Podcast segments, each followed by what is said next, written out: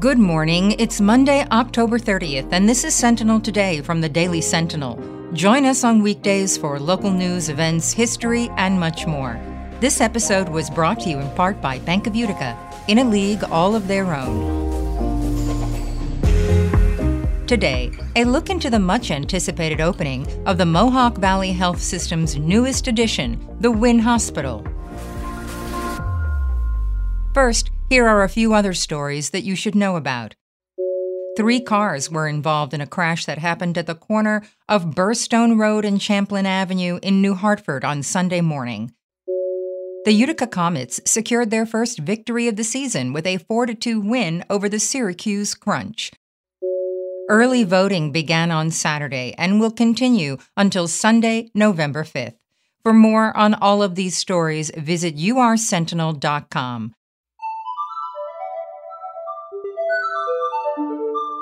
Before we begin, a quick message. Hi there, everybody. I'm Joe Kelly. I'm a columnist for the Daily Sentinel, and I'm from the Oneida County History Center. Saturday Globe, National News in Color, is now on exhibit at Oneida County History Center.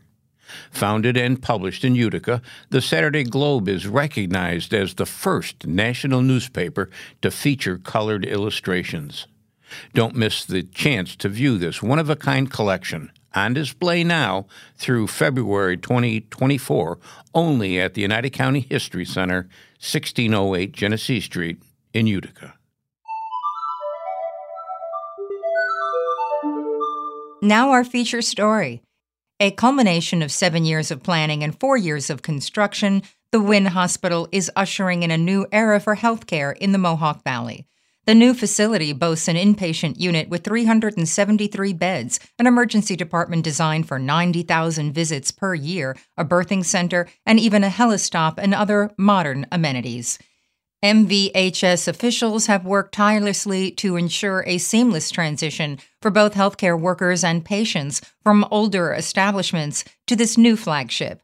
As the day began by 7 a.m., nearly 1,000 MVHS employees were already at Wynn Hospital. Darlene Stromstad, the president and CEO of MVHS, confidently announced they were ready to welcome their first patients. Throughout the morning, patient transfers from older hospitals to Wynn continued smoothly. Renee Dellett, having recently given birth, was among the early arrivals and expressed her joy about being part of this historic transition. On the sidelines, locals like nurse Elisa Fail watched and celebrated the seamless transition, noting the bright future this new establishment promises for Utica. As we wrap up, a quick note Wynn Hospital announced a brief delay in major surgeries. Stay tuned for more updates on this healthcare milestone.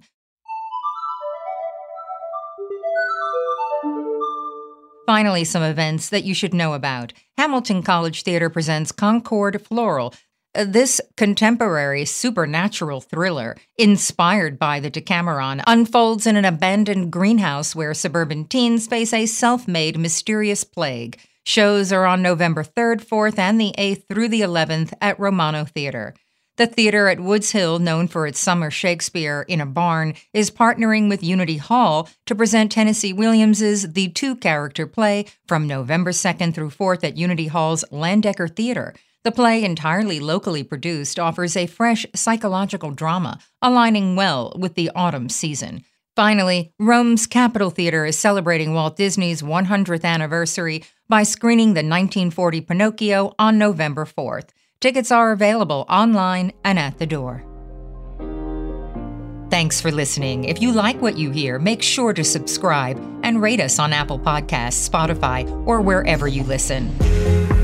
And for more on all these stories, visit us at ursentinel.com.